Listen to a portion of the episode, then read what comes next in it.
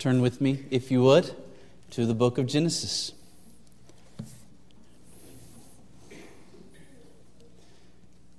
The book of Genesis, chapter 13. Chapter 13. As we are going to look again at this passage with an eye this morning towards the person of Lot. In fact, I've entitled both this morning's message and tonight's message, A Lot of Trouble, because we are going to be learning, in a sense, from Lot's failures in this passage and the passage we will study this evening as we continue our verse by verse study of these chapters in Genesis. Let's begin reading in Genesis chapter 13 and verse 1. Genesis 13 and verse 1. So Abram went up from Egypt, he and his wife and all that he had, and Lot with him, into the Negeb. Now Abram was very rich in livestock, in silver and in gold. And he journeyed on from the Negeb as far as Bethel, to the place where his tent had been at the beginning, between Bethel and Ai, to the place where he had made an altar at the first. And there Abram called upon the name of the Lord. And Lot, who went with Abram, also had flocks and herds and tents, so that the land could not support both of them dwelling together. For their possessions were so great that they could not dwell together. And there was strife between the herdsmen of Abram's livestock and the herdsmen of Lot's livestock. At that time, the Canaanites and the Perizzites were dwelling in the land. Then Abram said to Lot, Let there be no strife between you and me, and between your herdsmen and my herdsmen, for we are kinsmen. Is not the whole land before you? Separate yourself from me. If you take the left hand, then I will go to the right. Or if you take the right hand, then I will go to the left. And Lot lifted up his eyes and saw that the Jordan Valley was well watered everywhere, like the garden of the Lord, like the land of Egypt in the direction of Zoar. This was before the Lord destroyed Sodom and Gomorrah. So Lot chose for himself all the Jordan Valley, and Lot journeyed east, and thus they separated from each other. Abram settled in the land of Canaan, while Lot settled among the cities of the valley and moved his tent as far as Sodom. Now the men of Sodom were wicked great sinners against the Lord. The Lord said to Abram after Lot had separated from him, Lift up your eyes and look from the place where you are, northward and southward and eastward and westward. For all the land that you see, I will give to you and to your offspring forever. I will make your offspring as the dust of the earth, so that if one can count the dust of the earth, your offspring also can be counted. Arise, walk through the length and the breadth of the land, for I will give it to you. So Abram moved his tent and came and settled by the oaks of Mamre, which are at Hebron, and there he built an altar to the Lord. Like I said this morning, I want to draw our attention to this man named Lot. It seems that his, his father died while he was still young, then his grandfather died, and so it was his uncle Abram who took care of him. When Abram came to Canaan out of obedience to God, Lot came with him. When Abram went down to Egypt, Lot was with him. And when, by God's mercy, Abram returned to Canaan, Lot came with him. But by this point, Lot appears to be a fully grown adult man with a family of his own. And he has flocks and herds of his own. He has herdsmen. He has become a wealthy man. In fact, he and Abram have become so wealthy and so full of possessions and servants and animals, they cannot continue dwelling together in the same, on the same piece of land. They, they must separate, they must go in different directions. And Abram, believing God's promises, shows love and kindness and generosity to his nephew by saying, You have the first pick. You choose which direction you would like to go, and I will go in the other. And so Lot has a choice to make. He can stay in the land of Canaan, live on this land, or he can travel east to the Jordan Valley, to the more attractive, the more fertile land. What should he have done? Well, it seems to me, you see if you agree, you, you might not, but it, it seems to me that the right thing for Lot to have done would have been to take the least attractive of the two lands. That he should have stayed in Canaan and given the better land to Abram. Now, why do I say that? I say that first because he was the nephew and Abram was the uncle.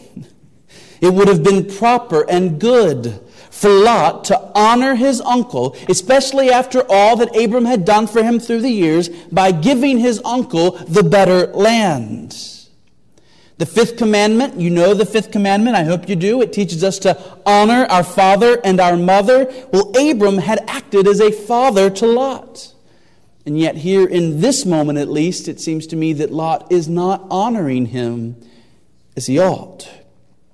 Second, I think Lot should have taken the less attractive land because it is right for us to put the needs of others above our own. Philippians 2, verse 3 says, Do nothing from rivalry or conceit, but in humility count others more significant than yourselves. Now, by the way, that's exactly how Abram is acting. He had every right to say, Lot, I'm going to take the land I choose and you get what's left. But rather than doing that, Abram humbles himself, puts his nephew first, and allows Lot to have the first choice. But Lot does not respond the same way. He himself does not seem to respond in humility. Philippians 2 4 says, Let each of you look not only to his own interests, but to the interest of others. Abram here is being mindful of Lot's interests, but Lot does not appear to be being mindful of Abram's. Lot seems to have chosen the Jordan Valley because he was thinking of what would be best for his own prosperity. He was thinking like a businessman, and this seems to have trumped all else.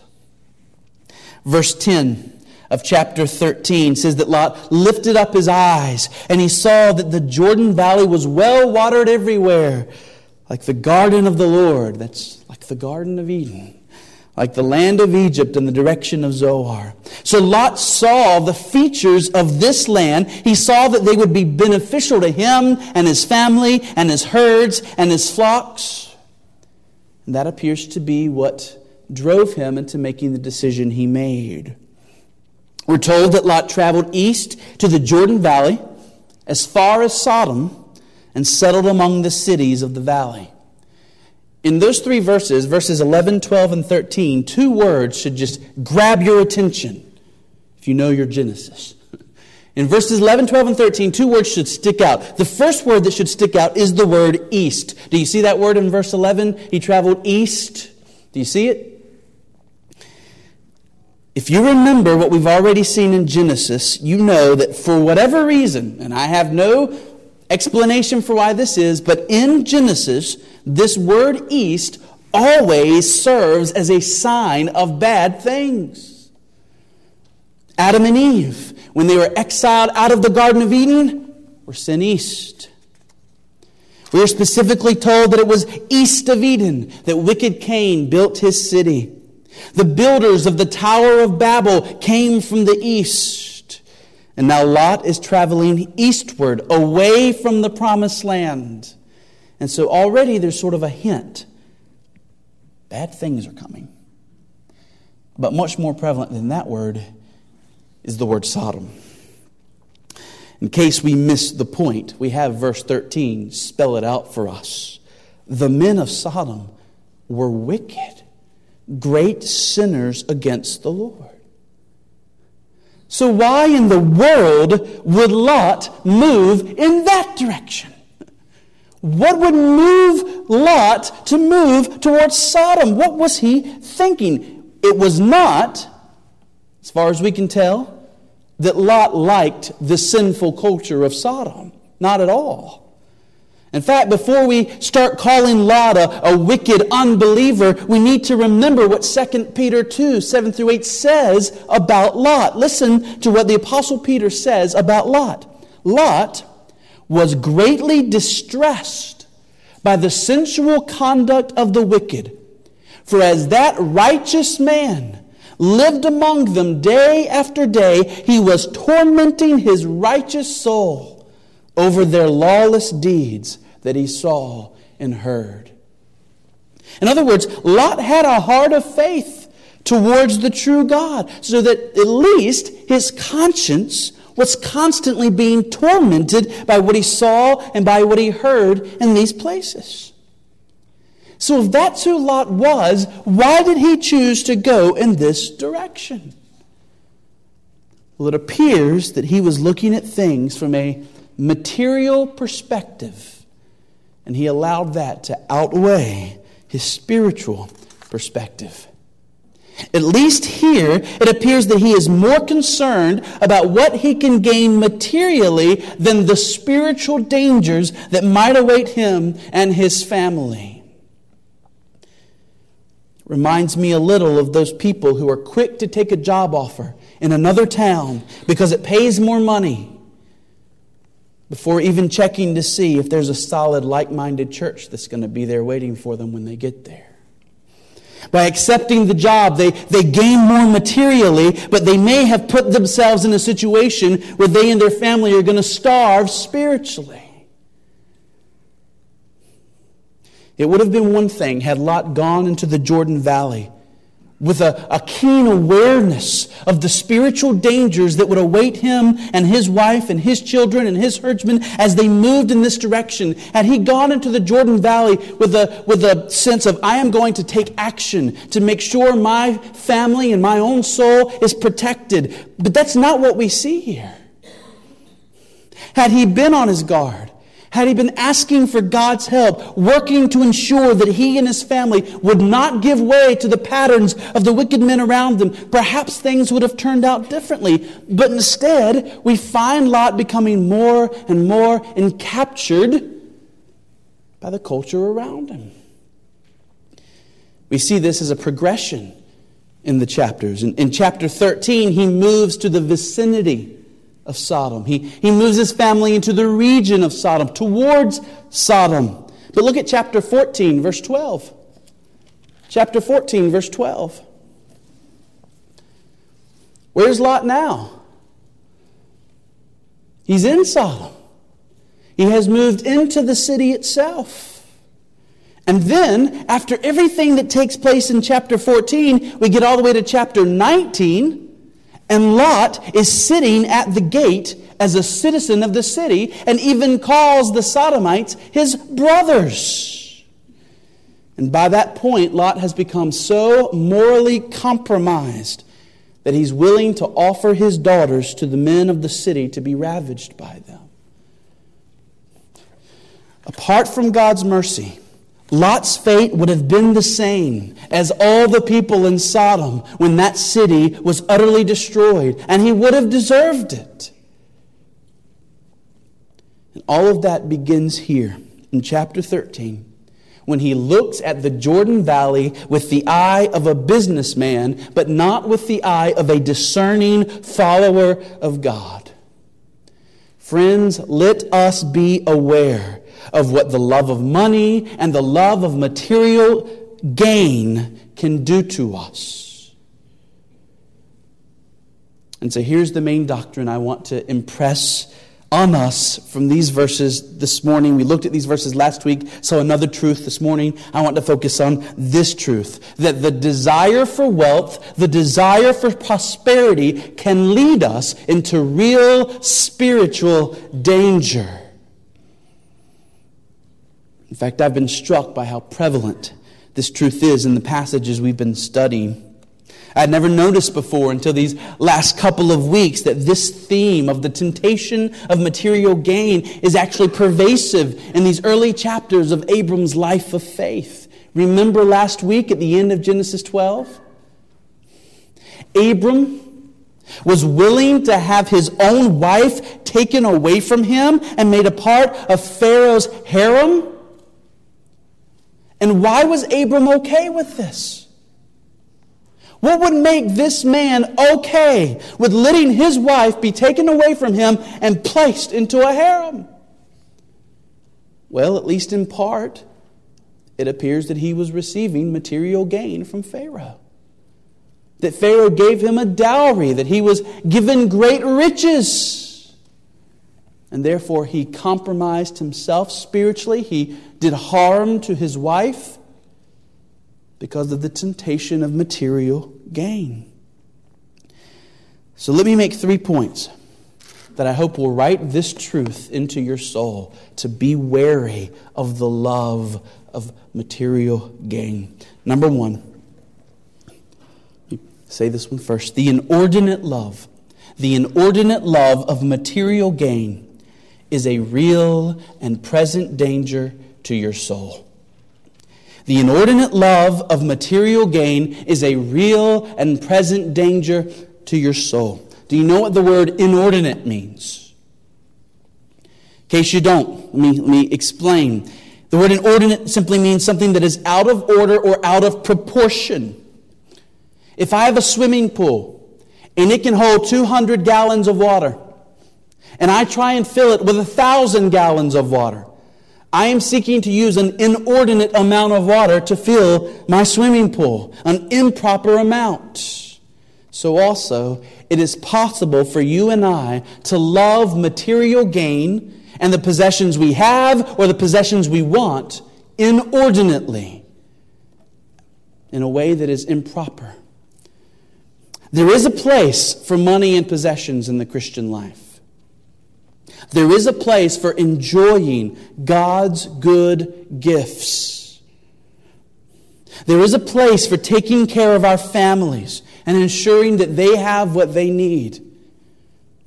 There is a place for pursuing wealth so that you can then invest that wealth into the kingdom of God and the work of missions and the building up of God's church. Money and possessions not only have a place in our lives, money and possessions are an essential part of our lives. You cannot live in society without them. Furthermore, if we are serious about following Christian principles, it should not at all be that uncommon for us to see some of God's people being blessed with material gain. In any workplace, it ought to be the Christian worker whose work ethic shines most brightly.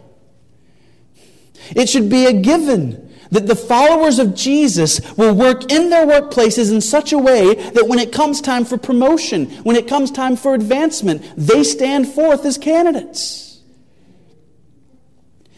Christian businessmen, Christian workers should have shown themselves to be people of their word, people who are serious about showing respect to their superiors, kindness to those under them, and a strong desire to do all things well. And if Christians live this way, they will sometimes find themselves in high positions in society or blessed with wealth. This is why Proverbs 14 24 says, The crown of the wise is their wealth.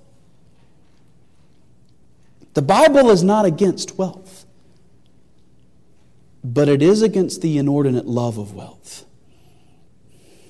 The same Bible that says the crown of the wise is their wealth also says riches do not profit on the day of wrath, but righteousness delivers from death. Proverbs 11:4. Or Proverbs 11:28, whoever trusts in riches will fall, but the righteous will flourish like a green leaf. Wealth and the pursuit of material gain must be kept in its proper place. And yet we are prone to loving these things far out of proportion to what they deserve. This is a danger to all classes of people. This is a real and present danger to wealthy people, and this is a real and present danger to poor people. Rich people can have their hearts enslaved to a love for the wealth they have, and both rich and poor people can have their hearts enslaved to the desire for what they don't have. And if you consider yourself financially poor, don't think this danger doesn't apply to you. It does. This is a danger which mankind has known since the beginning of history. All the way back in the Garden of Eden, what was the ploy that Satan used to bring about man's fall? Did he not draw Eve's attention to something she did not have? God had given them everything, the garden and all its bounty. God said, You can eat from every tree. There was only one. But the one thing she didn't have, the serpent held forth for her, said, Look at it. Don't you want that?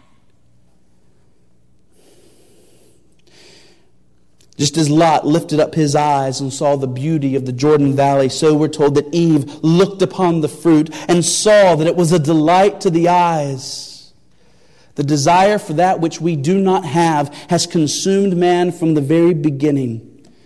This is why we have that saying that we use sometimes the grass is always greener on the other side, right? What we don't have always seems better to us than what we do have. We're never satisfied with where we are. We always want something more, and then something more, and then something more, and then something more. Ecclesiastes 5:10 Whoever loves money never has money enough. Whoever loves wealth is never satisfied with his income.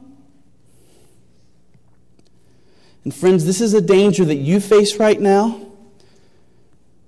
and not just adults. This is a danger our children face. They face this constantly.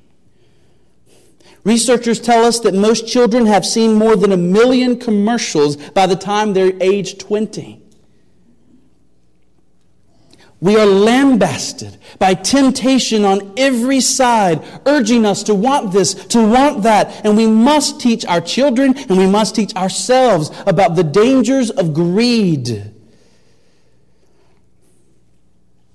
So, this is a real and present danger. Number two, the consequences of this sin, of loving wealth and the desire for wealth too much, are grave.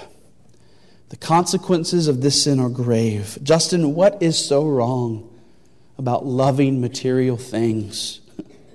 Why are you acting as though loving wealth or having this desire for stuff is such a deadly thing? Friends, I must speak strongly about this because the Bible speaks strongly about this. The inordinate love of material gain will lead you away from God and will ultimately bring you to ruin and destruction. Take that to heart. Is Lot not an example of this? Was it not his desire to dwell on this well watered land that led him into making poor spiritual choices that almost cost him his life? And think about what it did cost him. Think about his daughters and what happens to them. Think about his wife as a pillar of salt. Lot, how did you get here? How did you bring your family into such a situation? Was it not that he allowed material gain to be more important to him than the spiritual care of his own soul and those of his family? Listen carefully, church, to 1 Timothy 6 9 and 10. Listen carefully. Those who desire to be rich fall into temptation, into a snare, into many senseless and harmful desires that plunge people into ruin and destruction. For the love of money, not for money, for the love of money is a root of all kinds of evils. It is through this craving that some have wandered away from the faith and pierced themselves with many pangs. Listen to those descriptions. The inordinate love of wealth causes people to fall into a snare. You know what a snare is, right? Gets a hold of you like a, like a mouse caught in a mouse trap and it, it can't get away. This is what our possessions can do to us. We think we own our stuff, but if we're not careful, our stuff can own us. Our hearts can become so attached to the things we own. That suddenly, rather than doing, making decisions, rather than making decisions according to what God would have us do, suddenly we're making decisions about how am I going to care for this? How am I going to protect the stuff that I own? How am I going to add to the stuff that I own? We think of those people who lost all hope and committed suicide when they lost their wealth in the Great Depression because their hearts were so tied to what they had. They became so ensnared to their wealth that when it was gone, so was their will to live. There's an old account of John Wesley being invited to, to tour the estate of a proud plantation owner. John Wesley and this man rode their horses for hours around the property, and they still only saw a portion of it. At the end of the day, as they were having dinner together, the plantation owner asked, Well, Mr. Wesley, what do you think? Wesley replied, I think you're going to have a hard time leaving all this. Can you relate to that? Do you know what it is to, to have your heart attached to your stuff? And often, it isn't that we're ensnared to what we have, it's that we're ensnared to what we don't. We're ensnared to the desire for more. There is a reason that we're told that the average American spends six hours a week shopping, only 40 minutes a week playing with their kids. Shopping is a national pastime. It brings happiness to our hearts to walk aisle after aisle and to look at all the stuff we want. And we want it so bad, we'll get it even when we don't have the money for it. Which is why I saw this week where more Americans had declared bankruptcy in a year than had graduated college. We've lost all self control as a people because we have this inordinate desire for material gain. Remember the rich young ruler, right? Remember how he came to Christ. L- listen, Jesus said to him, If you would be perfect, go, sell what you possess and give to the poor, and you will have treasure in heaven and come, follow me. And when the young man heard this, he went away sorrowful, for he had great possessions. And then Jesus said to his disciples, Truly I say to you, only with difficulty will a rich man enter the kingdom of heaven. Again, I tell you, it is easier for a camel to go through the eye of a needle than for a rich person to enter the kingdom of God. Why? Why is it so hard for people with possessions to be saved? Because our hearts are so prone to love our stuff more than our God. Our hearts are so inclined to become attached to the things we can see rather than the more glorious things that we can't see.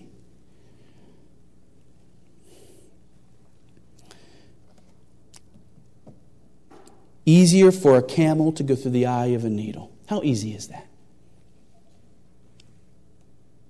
Can a camel go through the eye of a needle? You have to have a gigantic needle or a tiny camel. It cannot. This is a warning to the rich, and I want to be very blunt. I've said this before, I hope you know it by now. All of us in this room are rich. Compared with others in America, you might think you are relatively poor.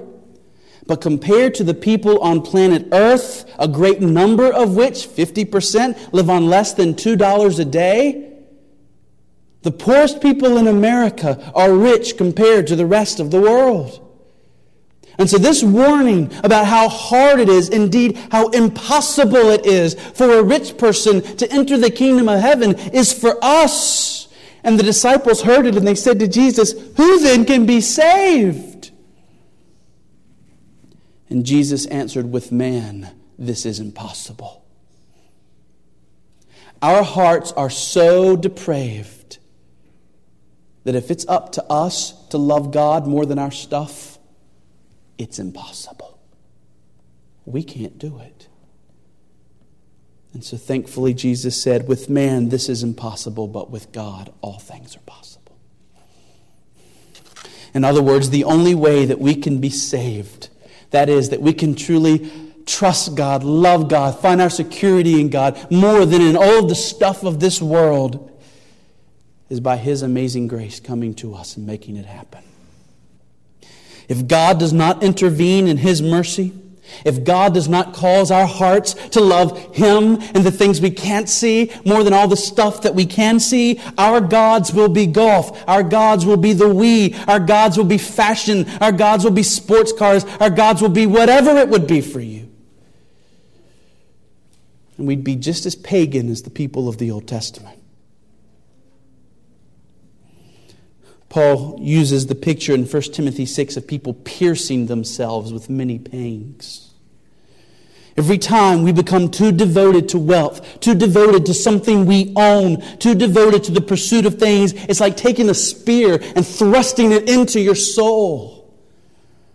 And apart from God's grace, we would commit spiritual suicide a thousand times over. Had God not intervened in Lot's life, in Sodom as he did, there's a good chance Lot would have been eternally lost.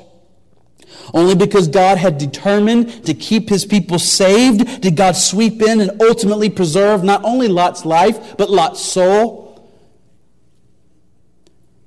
And God uses means in our day to help preserve his people against this great danger. And so here's my last point God has given us remedies to fight off this danger. He has given us means to defeat this plague of greed. And there are many, but I'm only going to mention two. The first means that God has given us is His own precious promises. Is this not what allowed Abram to be humble and to give the better land to Lot if he wanted it? It was because he believed that it was all one day going to be his and his offspring forever, that he would be an heir of the world, as Paul says in Romans. In light of that promise, the allure of the Jordan Valley meant little to him. He was happy to dwell on whichever land he needed for the time being, but Abram's heart was not caught up in the land. His heart was caught up in the great, glorious promises that God had made to him about what would one day be his. Later, in fact, we're going to see it uh, maybe next week, I think, uh, how the wicked king of Sodom comes to Abram and tries to give to Abram a great deal of material wealth. And in the face of all of these riches that Abram is being offered by the king of Sodom, Abram says, No, I will not take them. He refuses the offer of this wicked king. Most of us, looking over all of this wealth that is being given to us by this wicked man, would have said, How can I refuse? If somebody wants to give me gold, I'll take it. But Abram in no way wanted to be indebted to this man. And so the allure of all of these riches did not win over his heart because his heart was wrapped up in his God and the glorious promises God had given him. Friends, when we consider what is ahead for us, when we consider, yes, the glory of the new heavens and the new earth, yes, the streets of gold, when we consider those things, but especially when we consider living in the presence of God forever, having our hearts fully satisfied by Him, how can we allow the things of this world to possibly steal our hearts away from that? it's like the illustration we've used a hundred times. It's like trading the Thanksgiving feast for a Snicker bar, right? Or C.S. Lewis's illustration is trading the ocean for a mud puddle. If we keep our eyes on who our God is and what He has promised us, our hearts will not be so quickly allured by the junk of this world. Why do I call it junk? What did Paul call it? Rubbish? Compare to knowing Christ? Moreover, every day we live is another day closer to our death, and another day closer to the day when everything we own we will lose. When all of the material wealth we've gained in this life will be left behind because we will not take it with us. Hmm. We must see that it is Jesus. It is Jesus, not wealth or possessions, that will ultimately satisfy us and give us peace. Let me remind you briefly of the testimony of some of the richest men of the past. W.H. Vanderbilt. The care of 200 million is enough to kill anybody. There is no pleasure in it. John Jacob Astor. I am the most miserable man on earth. John D. Rockefeller. I have made my millions and they have brought me no happiness. Henry Ford, I was happier when I was doing a mechanic's job. Church, wealth is a shallow well that does not satisfy. It is fleeting. Wealth in this life can come and it can be gone. In chapter 13, Lot's wealthy. In the middle of chapter 14, Lot's lost everything. Wealth is fleeting which is why Paul charged Timothy to tell his people something. And in doing so, Paul charged pastors to tell their churches something. And I want you to listen carefully. This is 1 Timothy 6 17. Listen to what pastors have been charged to tell their people. As for the rich in this present age, that's us, whether you know it or not.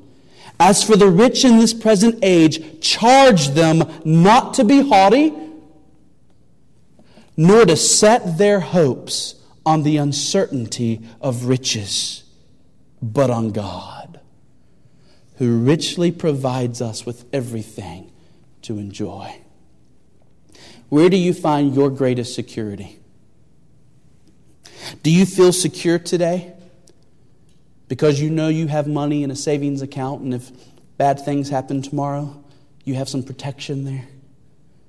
Or do you feel security today because you've entrusted yourself into the hands of an almighty God who loves you?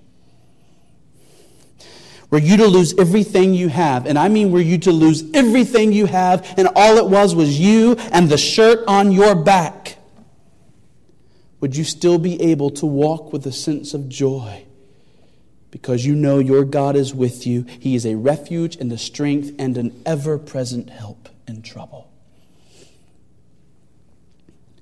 Those of you who are gainfully employed, what drives you in your work? Are you driven by a confidence that God is going to work through you and your work to show others His glory? Do you get up in the morning with an eagerness to go to your job because you're doing the Lord's work? That is, you're working in a way that will honor Him. Do you trust that as you look to Jesus and go to your workplace, He's going to work through you and your example to show His glory to others? Is that what you're driven by? Or do you go to work out of a lust for material gain? Are you motivated by the paycheck and the possessions you can get with it?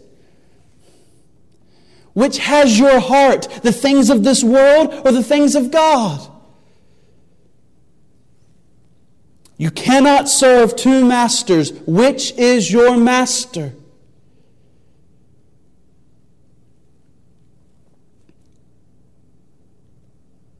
Let me very briefly mention the other remedy, and we're done. God helps protect us against this temptation to greed and lust for material wealth through the gift of the local church.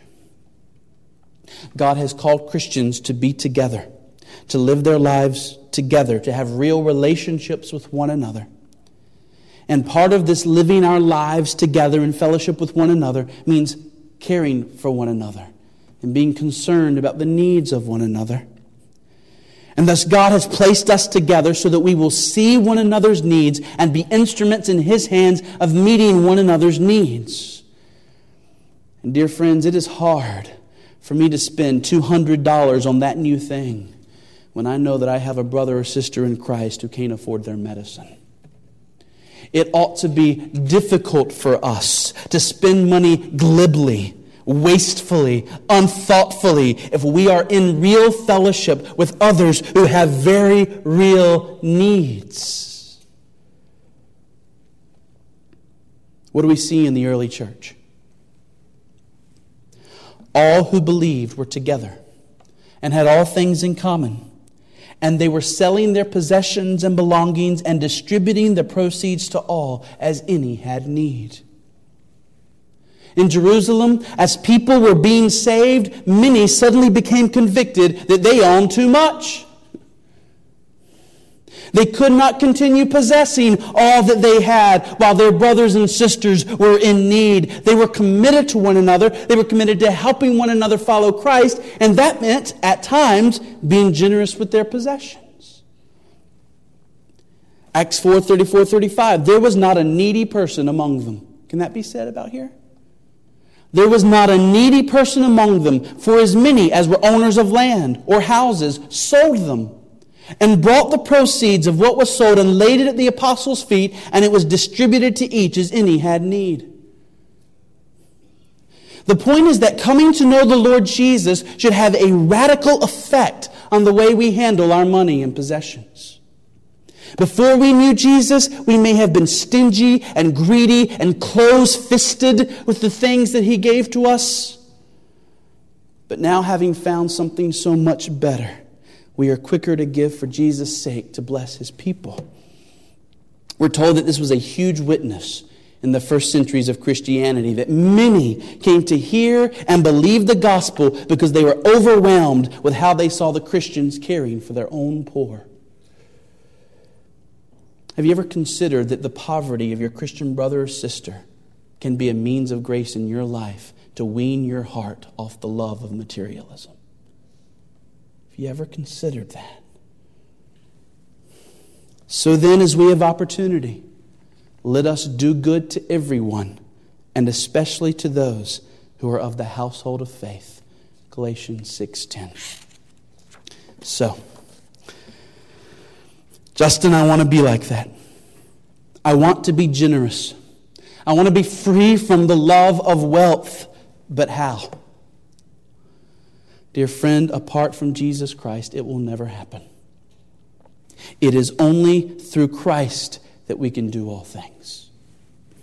Christ stands ready and able to pardon us for all of our greed and materialism in our hearts he stands ready to pardon and forgive. He stands ready and able to deliver us from captivity to greed. He will work through His Spirit to make us the kind of people we ought to be with the hearts of love and generos- generosity and compassion, the heart of God Himself.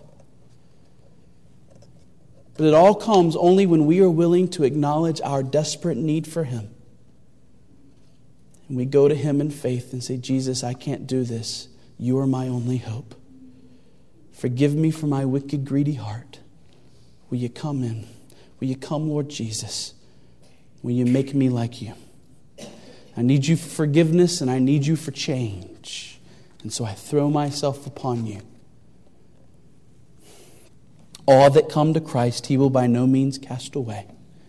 So let us all run to Christ this morning for his mercy and for his help. Let's pray.